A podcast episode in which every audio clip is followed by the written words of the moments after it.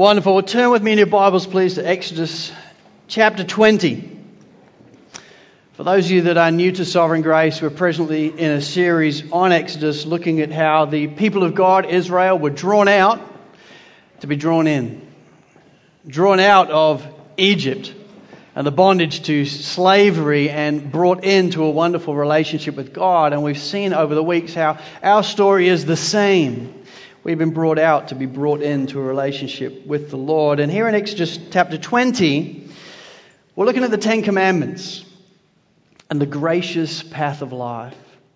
The Ten Commandments aren't written by some harsh taskmaster that's looking on from afar. They're looking on by a Father who loves us and knows our names and is seeking to help us for our good and His glory. And so we're going to be looking at chapter 20, verse 13, but to enjoy the context, we're going to read from chapter 20, verse 1. And God spoke all these words, saying, I am the Lord your God, who brought you out of the land of Egypt, out of the house of slavery. You shall have no other gods before me. You shall not make for yourself a carved image or any likeness of anything that is in heaven above or that is in the earth beneath, or that is in the water under the earth. You shall not bow down to them or serve them, for I, the Lord your God, am a jealous God, visiting the iniquity of the fathers on the children to the third and the fourth generation of those who hate me, but showing steadfast love to thousands of those who love me and keep my commandments. You shall not take the name of the Lord your God in vain. For the Lord will not hold him guiltless who takes his name in vain. Remember the Sabbath day to keep it holy. Six days you shall labor and do all your work, but the seventh day is a Sabbath to the Lord your God. On it you shall not do any work, you or your son or your daughter, your male servant or your female servant, or your livestock or the sojourner that is within your gates. For in six days the Lord made heaven and earth, the sea and all that is in them, and rested on the seventh day. Therefore the Lord blessed the Sabbath day and made it holy. Honor your father and your mother, that your days may be long in the land that the Lord your God is giving you. You shall not murder. Let's pray. Lord, your word is kind your word is encouraging. Your word is wonderfully fatherly.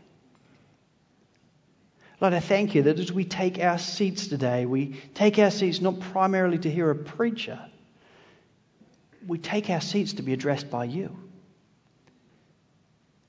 Lord, you are the good shepherd. You are a faithful father. And so, Lord, as we sit here today, we sit here as your chosen people, a treasured possession. Lord, speak to our hearts. We are listening. In Jesus' name, amen. You know, just recently I was on Facebook and I found, I came across a, a group of paintings that immediately stunned me and were really quite incredible to me. It was a short video and the video started with three wonderful pictures. There was one was a countryside view, one was a city view, one was a seaside view. And they were instantly stunning to me. But the caption that came with it is there is more to this than meets the eye. And as the camera started to go in on these wonderful pictures, you realize, oh my goodness, they're not actually paintings at all. They're pictures. In fact, they're not even really pictures, they're models. But these things are about a meter thick, and what they'd go on to describe as they talked to the sculptor who had actually made them is they'd been put together from trash from the side of the road. And so you first saw it from afar and you thought, that is a stunning picture. But as you get close, you realize there's a Barbie doll in there, there's a hairdryer in there, there's some straws in there, there's some bits of food. You're like, what is this all about? But it is a stunning picture. But as you get close, you realize there is so much more to these things than meets the eye. And in so many ways, I think this sixth commandment that you shall not murder works in exactly the same way. There is so much more to this than meets the eye. And when you get close and you start to look around, you see, oh my goodness, there's so much more to this than meets the eye. See, as you walk through the first five commands, as we did just then, as we read it through, I think you can't help but be convicted and challenged by them, can you? When you actually engage with the material and think about this is God's commands for my life, you realize this is challenging, this is provoking, this is convicting. Um, you shall have no other gods before me. You shall not make for yourselves any idols.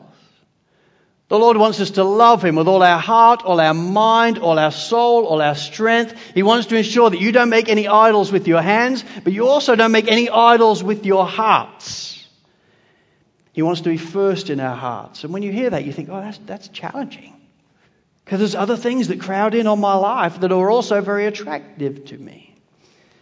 You shall not take the name of the Lord in vain. Never use his name in a way that is frivolous or false or insincere. And you realize, oh, that's quite challenging too.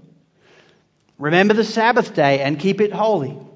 A day given over to the Lord, given over to enjoying the Lord, pointing to the Lord, worshiping the Lord for the rest of your days.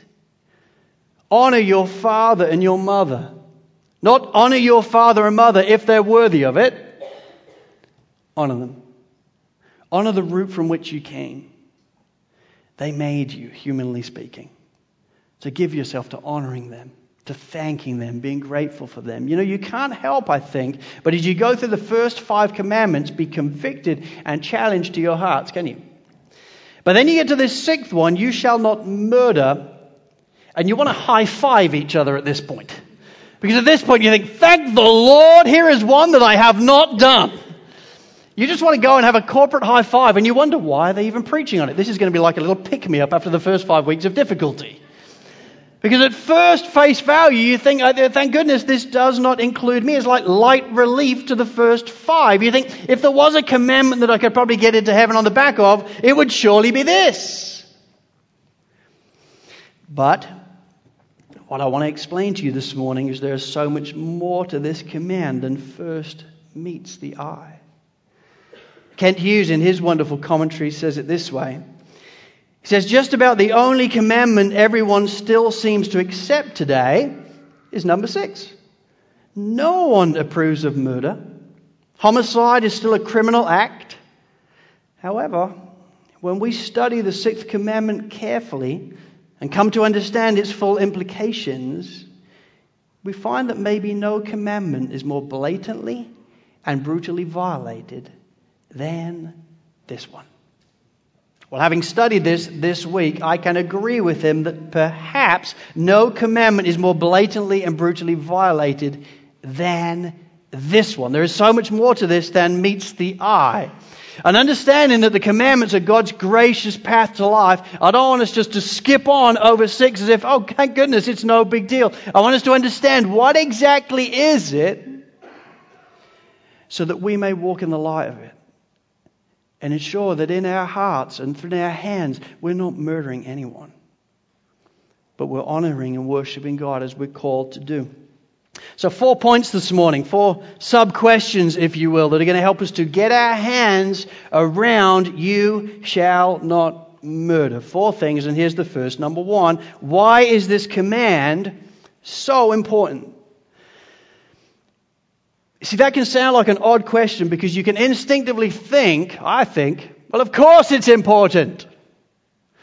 You know, I think in many ways this command, without doubt, eh, can be like, can seem like a completely obvious and therefore somewhat redundant one.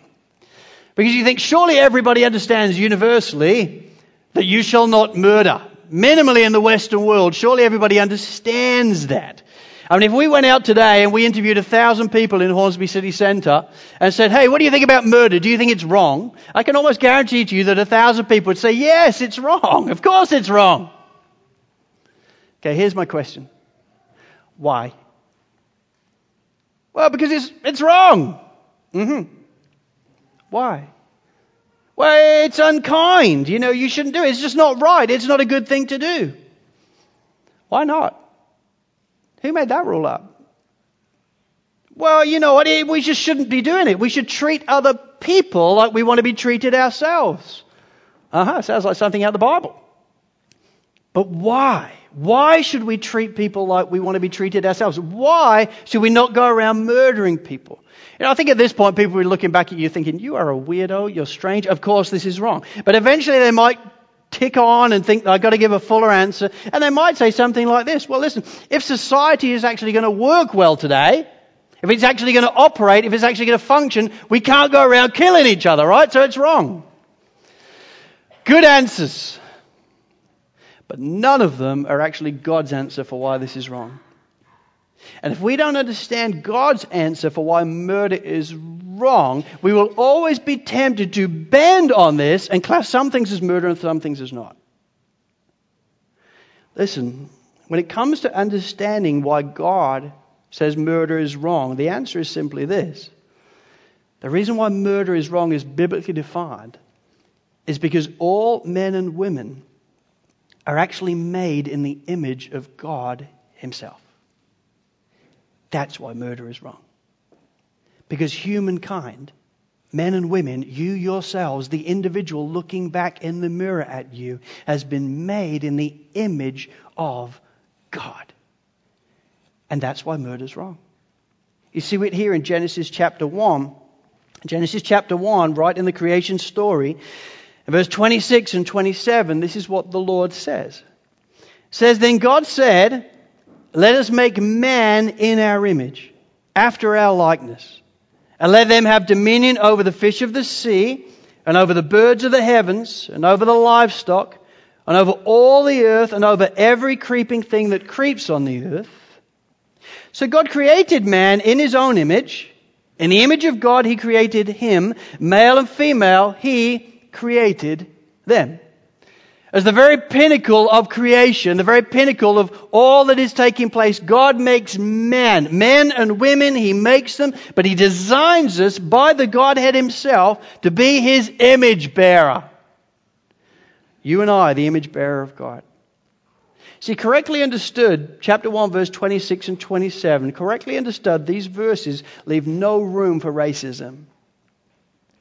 Because to understand these verses is to understand people from every tribe and language and nation have all been made in the image of God. And therefore they all have value and worth and dignity. None higher or lower than the other because we're all image bearers of God. Make sense? Likewise, correctly understood, these verses leave no room for classism or sexism. As if I'm better than you because I'm higher class, or I'm better than you because I'm a woman or a man. No, the Bible makes it clear. God made us in His image. We are all equal in value and worth and dignity because we are all image bearers of God Himself. And correctly understood, these verses likewise leave no room for murder. See, when someone is murdered, they are murdering somebody made in the image of God. God has designed humanity to be the closest thing to Him in terms of His image bearing. And that's why He says, You shall not murder. Because to murder an individual, they are murdering somebody who's been made in the image of God Himself, who has value and worth and dignity as an image bearer of God. That's a bit different then, isn't it, to what often we'd give as an answer just to, oh, it's unkind, we probably shouldn't. No. We shouldn't because they're image bearers of God. So, number two, what does this command then prohibit? Simple, isn't it? You shall not murder, but what does that actually include? What does that mean?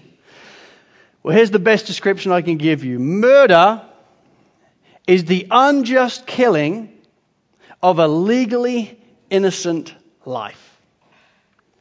That's what it means to murder somebody. It means to unjustly kill someone who is actually legally innocent. See, be very clear then, this commandment does not prohibit self defense. It doesn't, which is kind of interesting. In Exodus chapter 2, verses 2 to 3, he says, If a thief is found breaking in and is struck so that he dies, there shall be no blood guilt for him. But if the sun has risen on him, then there shall be blood guilt for him. Kind of quirky, kind of strange. It's not that complicated. Here, here's what he's saying. He's saying, listen, if the sun comes up, meaning, i.e., there was another option for him in this minute, i.e., he can see him, he could call the police, he could go get help, but he runs in the house anyway and kills him, that's murder. But if in the night this thief breaks in and he's defending himself and his family, there's no other options, and he doesn't mean to kill him, but he kills the guy, that isn't murder at all. That's self defense. Make sense? Interesting. This commandment does not prohibit self defense. Likewise, somewhat controversially but true, this commandment does not prohibit capital punishment. See, we may not have that in Australia, but in many countries they do, and you could make a biblical case for why that's right. Genesis chapter 9, verses 5 to 6. This is what God actually says to Noah when he's giving him some description of how this society is to behave. He says, And for your lifeblood, I will require a reckoning. From every beast I will require it, and from man. From his fellow man I will require a reckoning for the life of man. For whoever sheds the blood of man, by man shall it be shed. For God made man in his own image. He's making it clear then God has made us in His own image. But if somebody is to murder someone made in His own image, then it is right to bring the justice of God down on that individual and shed their blood as a consequence. We see it in the New Testament as well, so it's not just an Old Testament thing. In Romans chapter 13, verse 4, this is what the Apostle Paul says about the governing authorities of the time.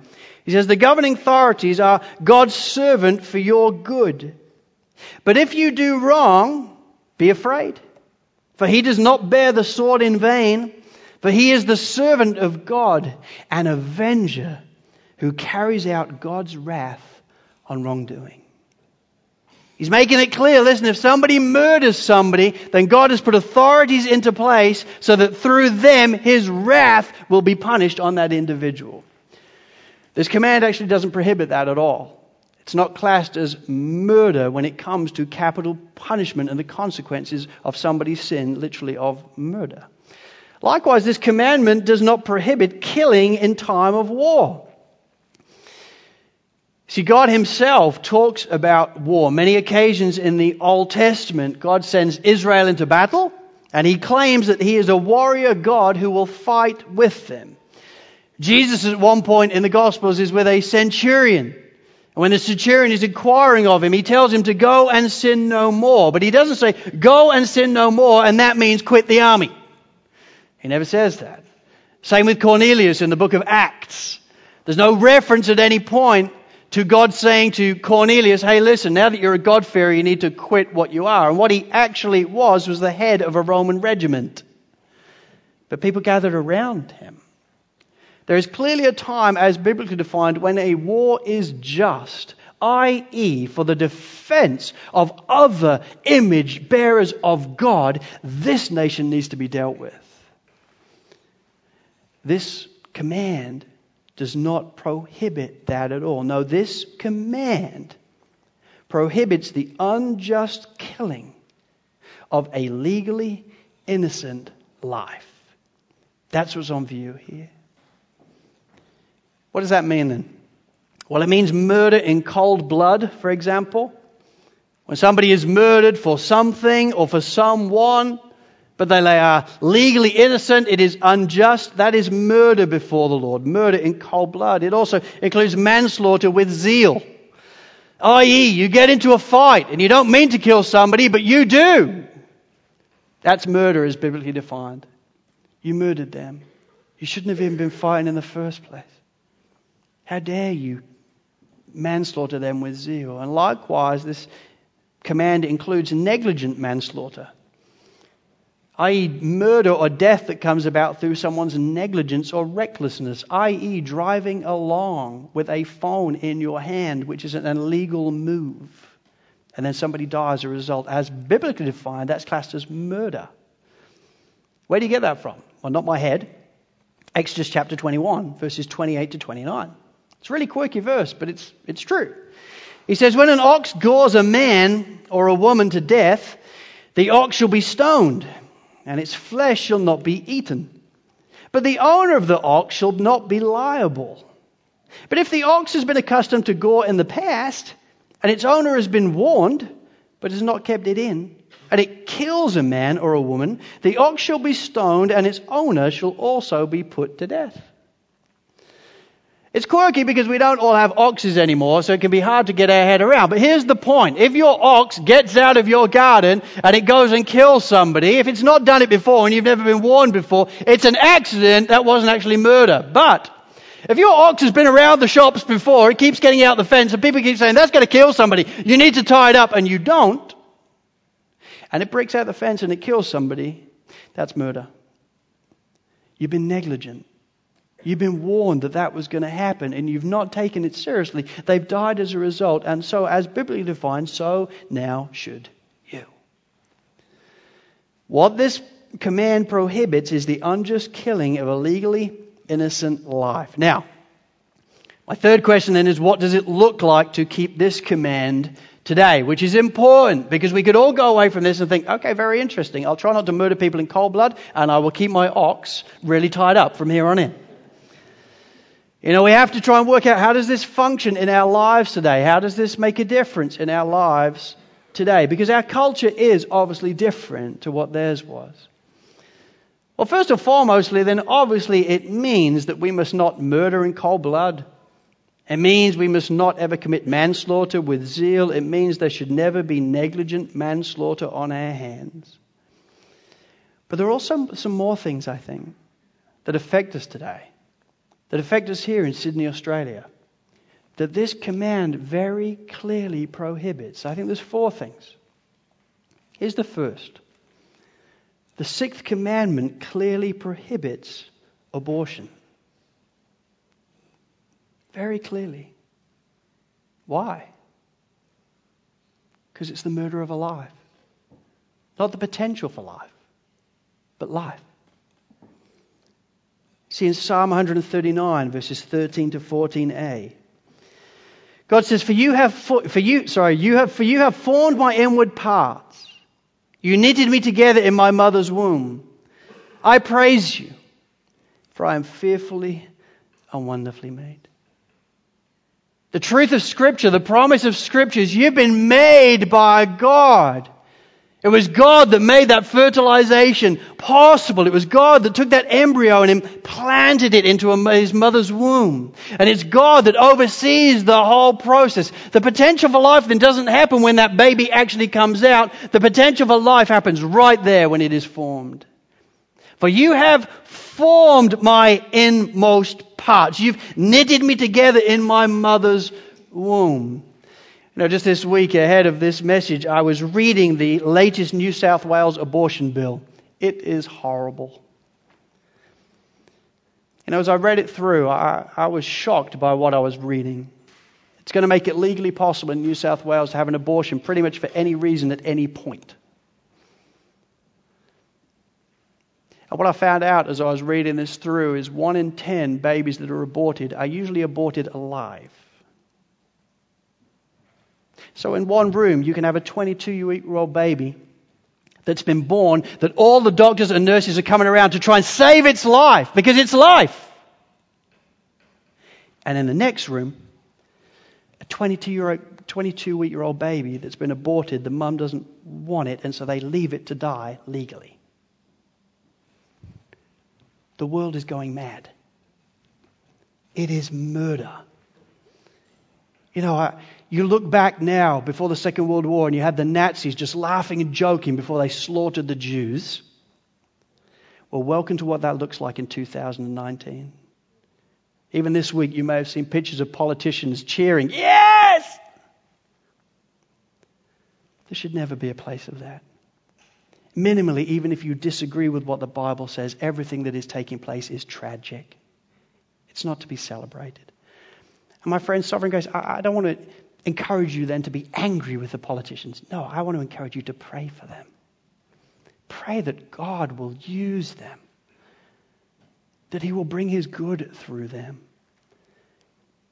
Abortion, without doubt, is murder. Even in the first century AD, the church was picking up on this. In a culture that by and large would be willing to have a baby and they go, oh, I don't like it, and just leave it out. There wasn't the same value for life. It was the church that started to realize that's wrong. John Calvin, then just a few hundred years ago, he said, For the fetus, though enclosed in the womb of its mother, is already a human being. And it is therefore a monstrous crime to rob it of the life which it has not yet begun. If it seems more horrible to kill a man in his own house rather than a field, because a man's house is his place of most secure refuge, then it ought surely to be deemed more atrocious to destroy a fetus in the womb of its mother before it has even come to light. So well said. Even hundreds of years ago, realizing this isn't the potential for life, this is life. How dare then we go inside and kill a child on the premise of, oh, it's not really life, it's the potential for life. Sovereign grace, it is life and it is murder. Do not be fooled. It is murder before the Lord, a taking of a legally innocent life because the parents don't want it. It's wrong. The sixth command clearly prohibits abortion. Number two, the sixth command clearly prohibits suicide. See, I think this is a particularly sensitive one because it can be very painful and a difficult topic particularly those that have experienced suicide, either in your family or amongst your friends, it's difficult. But it needs to be talked about. Why? Well, because suicide is self murder. You have been made in the image of God, and you may have decided my life is pointless, but God looks on and says, No, your life is precious. Because you've been made in my image. You have value and worth and dignity because you've been made in my image. Suicide is attempting to murder yourself. It is a sin. Now, be clear, it is not the unforgivable sin. And time doesn't permit to go through in detail what the unforgivable sin is, but I can assure you it is not suicide. But it is sin. It is wrong before the Lord. It is the murdering of self. In the Bible, then, there are five instances of suicide Judges chapter 9. 1 Samuel chapter 31, 2 Samuel chapter 17, 1 Kings chapter 16, and Matthew 27. Five clear instances in the Bible of suicide, and in each and every case, the suicide is a result, and really encapsulated in the very act is one of shame and defeat and it is sinful before the Lord. Why? Because this image bearer of God effectively looks at God and says, Well, I don't want you anymore. I don't trust you anymore. I don't want you sovereign over my life. I'm going to be sovereign. And even though God returns and says, I'm with you, I'm for you, I love you, I will give you purpose, I will give you grace, my grace will be sufficient for you, that individual looks back and says, No. I don't trust you. I don't believe you. I don't want you. I'm ending this. They've come to a place of feeling that their life is pointless when God has always designed their lives to say, No, you are precious because you've been made in my image. The sixth commandment, then, my friend, very, very clearly prohibits suicide. Now and again, I chat to individuals and they say, I just can't see why suicide is wrong. I can assure you, it certainly is. It is self murder. And I have been horrified by the increased talk in our society today about suicide. I mean, when I was a kid, when you got really upset with your parents, guess what you did? You said, That's it, I'm running away. I'm leaving. I remember one time when my parents, I said to my parents, Right, I've had enough. I'm leaving. And my dad said, No problem, I'll help you get your bags. And he got the loft ladder down and he was up there. He's like, Which one do you want to take? And I'm like, Oh, hang on, I don't think I'm ready. But now kids don't say that. They say, That's it, I'm going to end my life. We didn't say that 25 years ago. Whereas now we speak like that. It is murder. It is self murder. It has no place among us. The sixth commandment clearly prohibits suicide. And number three, the sixth commandment also prohibits euthanasia. So, euthanasia is just a really kind way of saying assisted suicide. Or, if you will, assisted self murder. That's all euthanasia is. It's an individual who has decided, because of what I'm walking through, I'm going to end my life in my time now. So they murder themselves.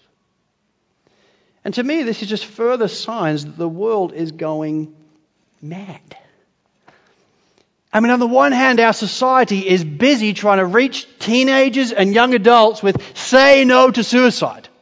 Beyond Blue, different, different communications and charities are working hard to seek to prevent suicide among young people, realizing it is increasing, it is wrong, it wrecks people's lives, so they shouldn't do it. That's a good thing, should be applauded. But what is really kind of weird is at the same time, in many countries, particularly like Switzerland and the Netherlands, suicide in old people, that should be encouraged. What?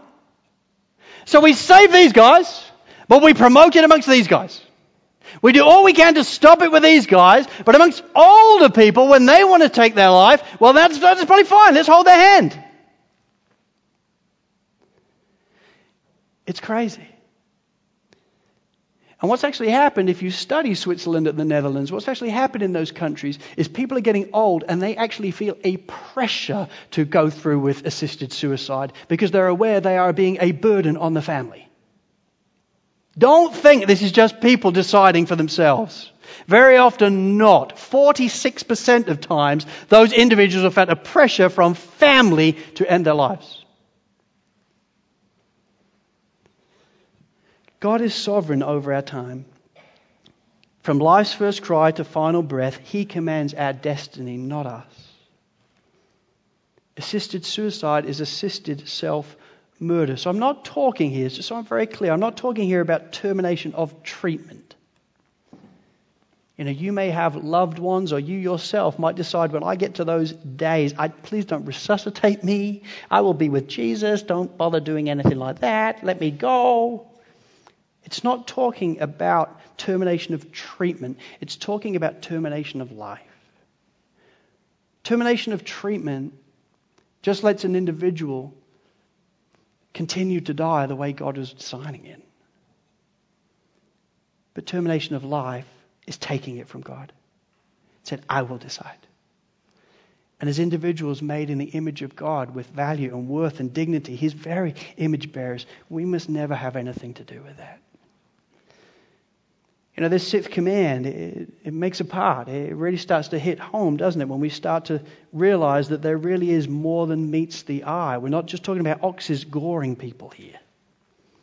We're talking about real life stuff here in Sydney, Australia. Make no mistake then, this command prohibits murder in cold blood. It prohibits manslaughter with zeal. It prohibits negligent manslaughter. It also prohibits abortion and suicide and euthanasia. But then there's one more thing that it also prohibits. Something that I think should get all of our attention. And it's this the sixth commandment also prohibits unrighteous anger.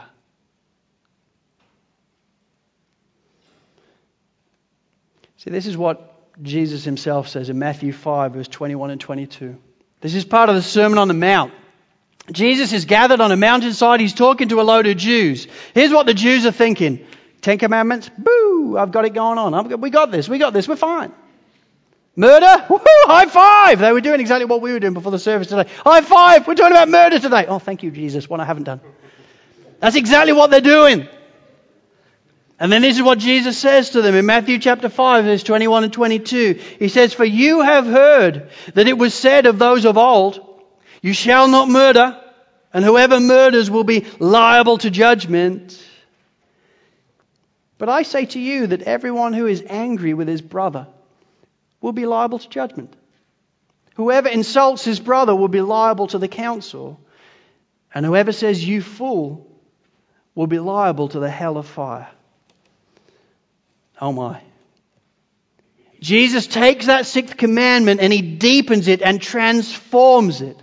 He helps us to understand the depth of it and the huge significance of it. And what you realize is he communicates with us on this day.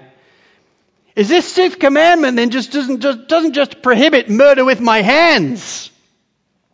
It also prohibits murder with my heart. What does murder with the heart look like?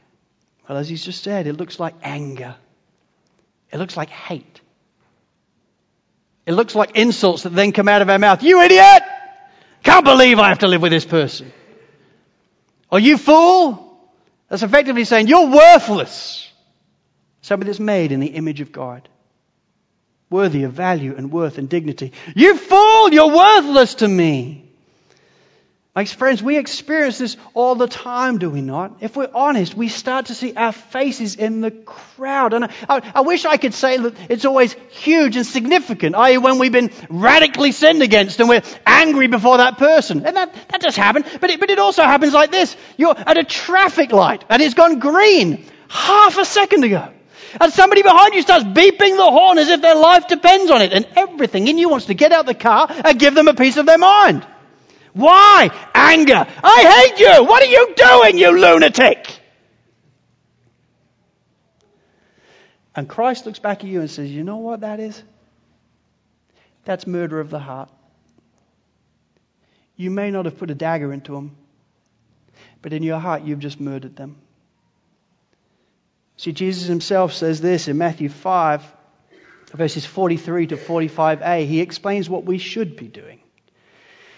He says, You have heard that it was said, You shall love your neighbor and hate your enemy. But I say to you, love your enemies and pray for those who persecute you, so that you may be sons of your Father who is in heaven. He makes it clear listen, you are God's chosen people, God's treasured possession. And so when it comes then to living your life, love your enemies and pray for those who persecute you. Really love on them. Thank me for them. Pray for them. Commit them to God by His grace. That's what we're commanded to do. But what we tend to do is we find ourselves angry. We find ourselves infuriated. Sometimes in Christianity we say, oh, it's not unrighteous anger. It, it, it's righteous anger. No, it's not. It's never righteous anger. It is very, very, very rarely righteous anger, like 0.01% of the time, okay? It's usually sinful anger before the Lord. And what we need to understand is God would say, that's like murder. And so suddenly the command in verse 13 where you think, high five is what I haven't done, you realize, well, I'm guilty of that. I would hazard a guess that we've probably all been guilty of this this week, let alone in our lives. Called anybody an idiot this week? Been irritated with anybody this week? You wanted to punch anybody in the face this week? That's what it is. And when we've done that in our heart, we need to understand that we are then numbered among the murderers, the abortionists, the suicidal. We stand amongst them. Guilty as charged. So, number four, what hope then do we have? What is our hope? As we gather around even this command and we realize, my, it, it, describes me. I haven't murdered anybody with my hands, but I murder people with my heart all the time. What then is our hope? Well, the Apostle Paul tells us what our hope is in 2 Corinthians 5, verse 21. Take this in and enjoy every word of it. For our sake, God made him to be sin who knew no sin, so that in him we might become the righteousness of God. Oh, what a happy discovery. Our hope is Jesus Christ Himself. For our sake, God made Him, Jesus, to be sin who knew no sin so that in him we might become the righteousness of God. Through Jesus Christ and faith in him, God looks on at the Ten Commandments and says, No, no, I've declared you forgiven of them because my Son has taken your place. My Son has paid the consequences of your sin in full, so that now as I see you, I see you clothed in His righteousness, and I saw Him clothed in your sin in that day. So I took him who knew no sin and made him to be sin. Whose sin? Your sin. So that through him you might become the righteousness of God. Oh, what a happy discovery that is, don't you think? My friends, if you're here today and you know Jesus Christ is your Lord and Savior, you've put your faith in him as your Lord and Savior, you have been declared righteous, forgiven, done clothed in the righteousnesses of his Son. That's why grace is so scandalous. He takes my sin, I take his perfection. That's scandalous grace. I'm not that good. Exactly. And that's why you need a Savior. If you have put your faith in Jesus Christ, you have been completely forgiven of your sin. And my friends, if you haven't put your faith in Jesus Christ as your Lord and Savior, you are right now at this moment guilty of your sin. But God so loved the world that he gave his only begotten Son so that anyone who believes in him will not perish but have eternal life. That's your choice. Well, I go to church. Excellent. I go to McDonald's, but it doesn't make me a burger. I pray. I read my Bible. Great. Lots of people like say things and read Bibles. What's the difference? I have to get down on my knee and say, Lord, I take you as my Lord and Savior. I'm yours. Would you forgive me of my sin? And I rise and I go forth and follow you, only Jesus now. And he says, Yeah, I will. I will. Here, take my robe of righteousness. I have declared you righteous. Your sins are forgiven. Now rise and go forward and live for me. Isn't it beautiful? My friends, I thank God then for the way God, by His grace, when it comes to the Ten Commandments, He doesn't then just say, okay, sweet. So you can do it. So I did it for you. Excellent. Have a nice life. No, He keeps the commandments. From Matthew 5, verse 17, Jesus says, Do not think that I have come to abolish the law or the prophets. I've not come to abolish them, but to fulfill them. He came to fulfill them. He was the only one who was completely righteous. He came to fulfill the law, to do what none of us ever could do. And then die our death that we should have paid so that we may have life and that in abundance. But he did not come to abolish the law. Why? Because it's a gracious path of life. It's here still to help us.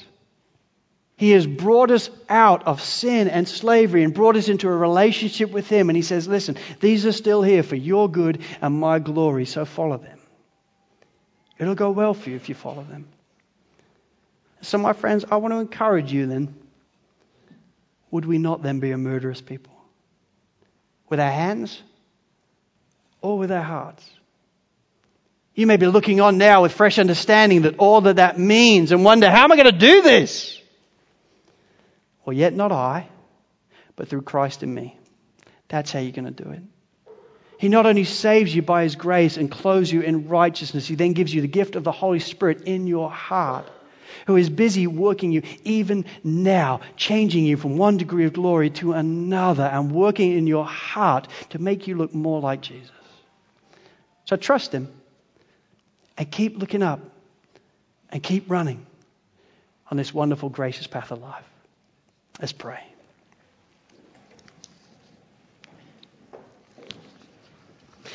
Lord, I thank you that your word is so wonderfully clear to us. Oh Lord, would you forgive us for me, for times where I've come across those four words of you shall not murder and just skipped along, unrealizing of how incredibly necessary they are to my life. Lord, would you help us then to live in the good of what we've just heard from your word? Would you help us to be people that ensure that we not murder with our hands or our hearts? And Lord, for all those that may be here who are aware that in their lives, abortion has been a part of that. Or in their lives, suicide or attempted suicide has been part of that. Or that their minds may have gone to euthanasia at different points. Lord, I thank you that Jesus paid it all. Jesus paid it all. He took my crimson stain and washed it white as snow. Lord, I do pray for anybody who has experienced those things in their past. In this moment, would they know your forgiveness on their lives? You have washed them white as snow. Past, present, and future, it is finished. So would we all stand and worship you as our King? In Jesus' name, amen.